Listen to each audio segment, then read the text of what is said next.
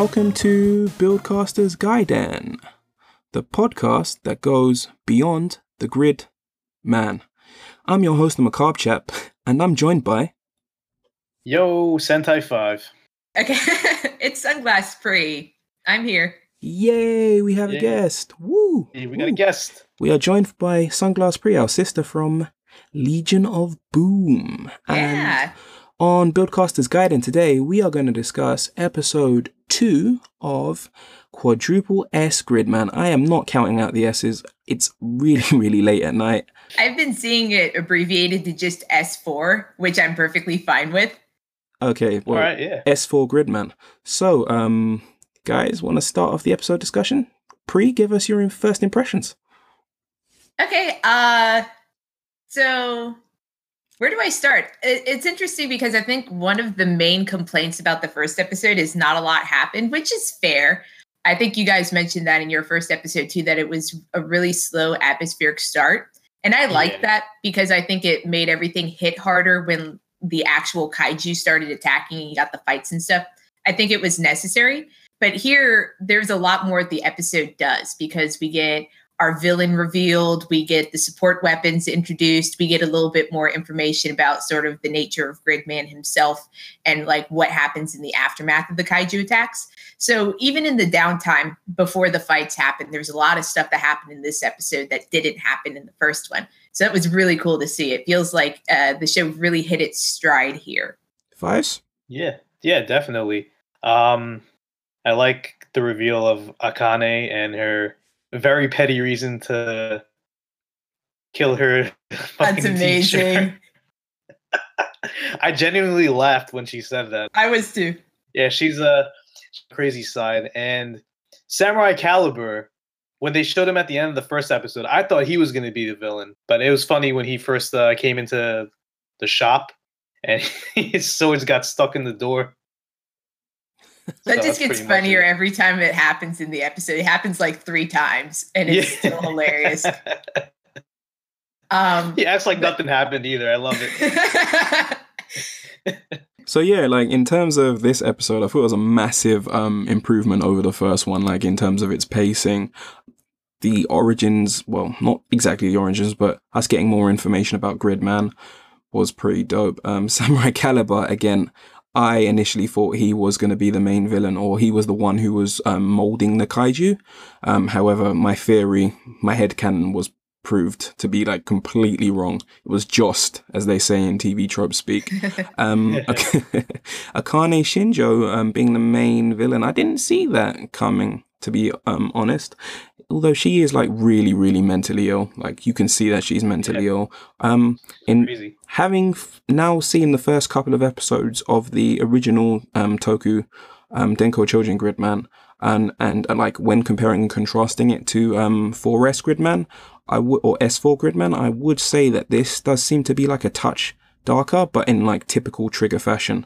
Um, like because characters obviously die in the first epi- episode and actually stay dead, which is a bit like, mm, yikes. But yeah, like, overall, um, I thought this was a pretty decent episode. Yeah. Yeah. Gridman got optimized into his traditional colors. That too. Yeah. He get, gets some new moves, gets a really yeah. sweet sword that they do the Obari pose with, and it was great. Yeah, that was awesome. That was awesome. I, I want to apologize to my neighbors in the apartments in the same building that I'm in, because th- there was a little bit of screaming that happened when that scene occurred. Yeah, that was a, that was a really good scene. It was a really good scene. Like that new pose is probably going to be my new MacBook um, wallpaper. In terms of like character development, how did you guys feel like that this went in this episode? I, think I feel like. It, uh... Oh, go ahead, Five. No, go for go first, Pri.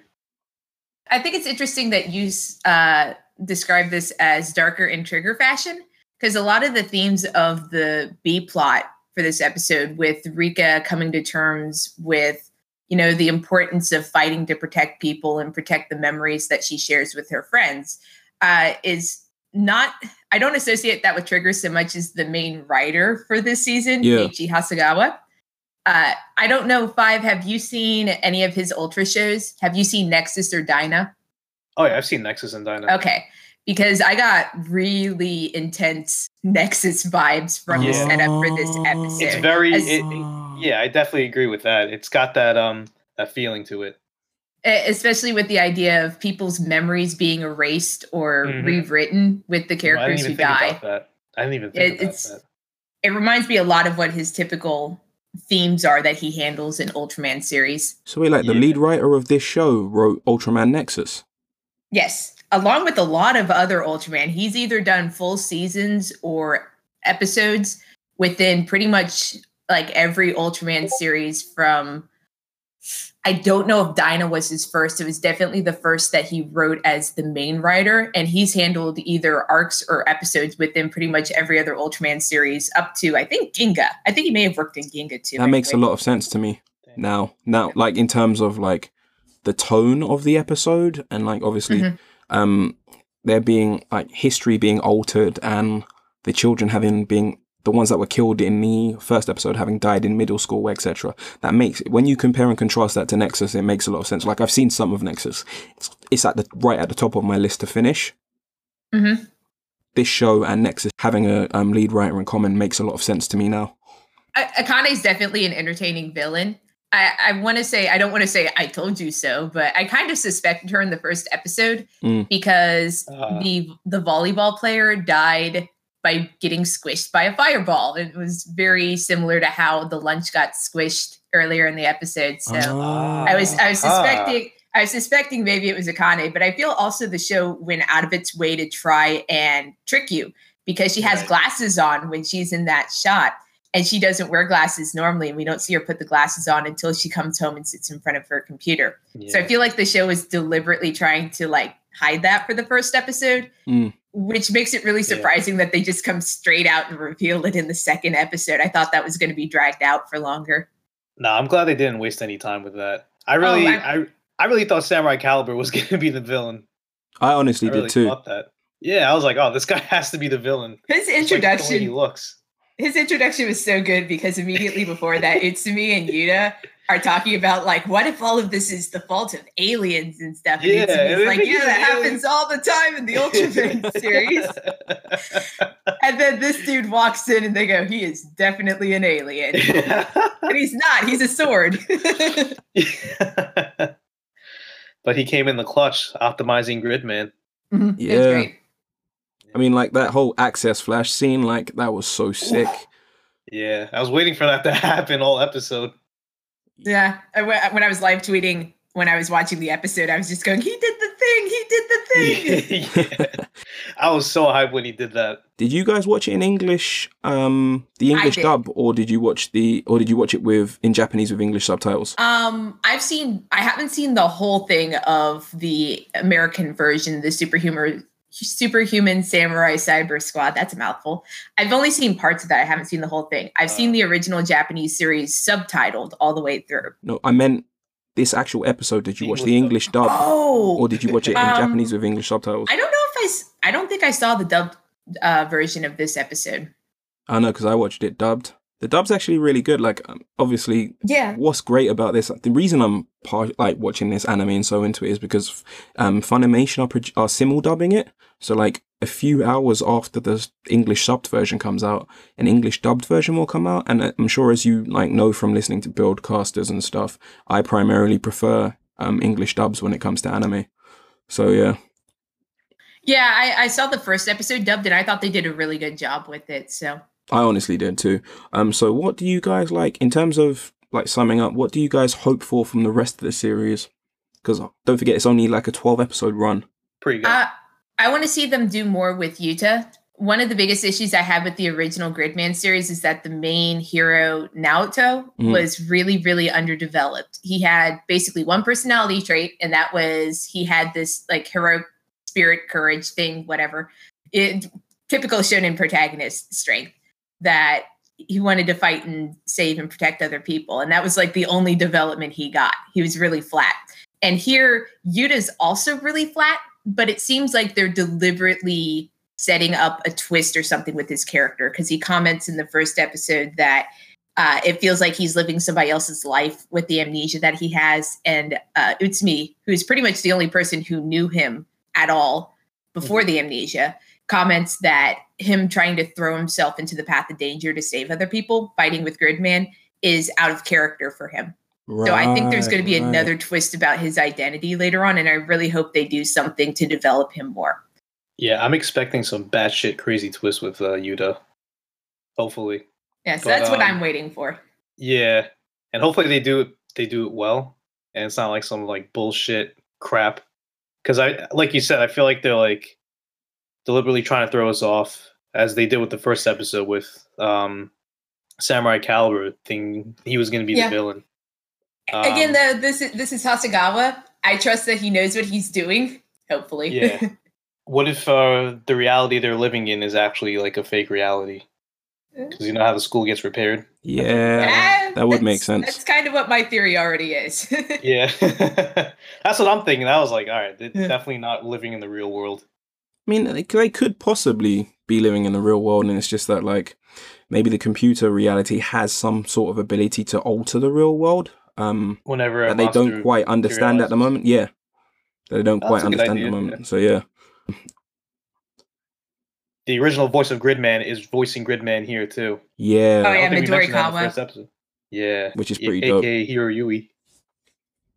Wait, Hiroyui? Yeah, no he is. yeah, he's done a lot of voice acting. Yeah. He the, the funny thing is he also does voice acting for Tsuburaya stuff. He's Mirror Knight. Oh yeah. Oh yeah. yeah. Oh, nice. What you mean in like mm-hmm. the um in the revival and like the Ultra Force Zero and all that stuff? Yeah, him. Oh, okay, cool. Was he? He wasn't the original Mirror Knight though, was he? No, no, no, no. Mirror Man, the original Tsuburaya production. That's right, Mirror Man. Hero, no, he wasn't that. He's not that old. Okay. Yeah, Mirror Knight's kind of like the revival, right? Yeah, it's sort of like the the uh, rebooted version yeah, of yeah, the yeah, character yeah. that they use. Cool, cool, cool, cool, cool. Um, in terms of what I want to see from the rest of the series, um, I hope we do eventually like get to see more of um Yuta. They need to develop him more, and I also want to see like a good reason behind his amnesia. Whether it be a twist or not, or whether it just be a straight up um, explanation, I'm not really that bothered.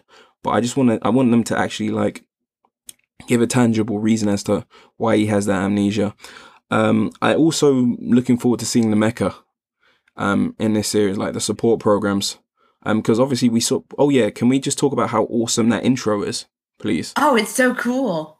And the theme tune as well. Like, I need to find that on iTunes or Apple Music. I'm going to download that. Literally the only complaint... I think it's supposed to drop sometime in November. I think it's like oh, okay. the first or second week of November. The only complaint I have about the O P theme is mm. that it's not the original You May Know Hero. Oh, my God. That's it. Yeah, the original Gridman theme is so good. Um, yeah, like, I listened to You May Know Hero for the first time um, just after I watched episode one. And, like, I literally, like... did backflips. Like that's that theme tune is so sick. Like I even put out a tweet about it, and they were like, I think somebody else, like Ravon Cooper or something, was just like, "Oh, you're only just hearing it now," and I was just like, "Yeah, man. I like I've not seen Gridman, but that theme tune is like seriously, seriously good." To the point where I've got like the eight bit version. I've got it on my playlist on um mm-hmm. on music, and it's now my ringtone on my on my phone. when, when I first watched Gridman over the summer, I had that song playing on loop for about a week. I yeah. just love it so much. I honestly don't blame you. Episodes burned onto my D V Ds, man, from mm-hmm. years ago. Like in terms of Toku theme tunes, I think You May Know Hero might actually be top ten. It's definitely on my top ten list. And that's just from me listening to it once. Obviously, I've listened to it since, but that's just from me listening to it once. Like I was just like, yeah, this is instantly top ten. Um, so yeah, guys, like anything more to add? Uh, that's, I have nothing else to really say. Please watch Gridman, both the original and the series. It's really awesome. And it's, it's one of my favorite anime in recent memory, like not just this season. This is the most fun I've had, even two episodes in with the series in a long time. Yeah, this is, um, uh, hopefully it keeps going like better and better because we have such, such a short amount of time for this show as well. So. Mm-hmm. I feel they can't really hold anything back. Yeah, like mm-hmm. it's only twelve episodes long. Um, I think, I personally think it will get better and better. I'm obviously like, as a mecha enthusiast, I'm looking forward to seeing the mecha um, most of all. And obviously to the, um, obviously for the characters to develop more. Um, all I can really say is that um, judging by the fact that episode two was a massive improvement over episode one, I think it can only get better. Like, I don't think the only way is up. Yeah, that's it, really.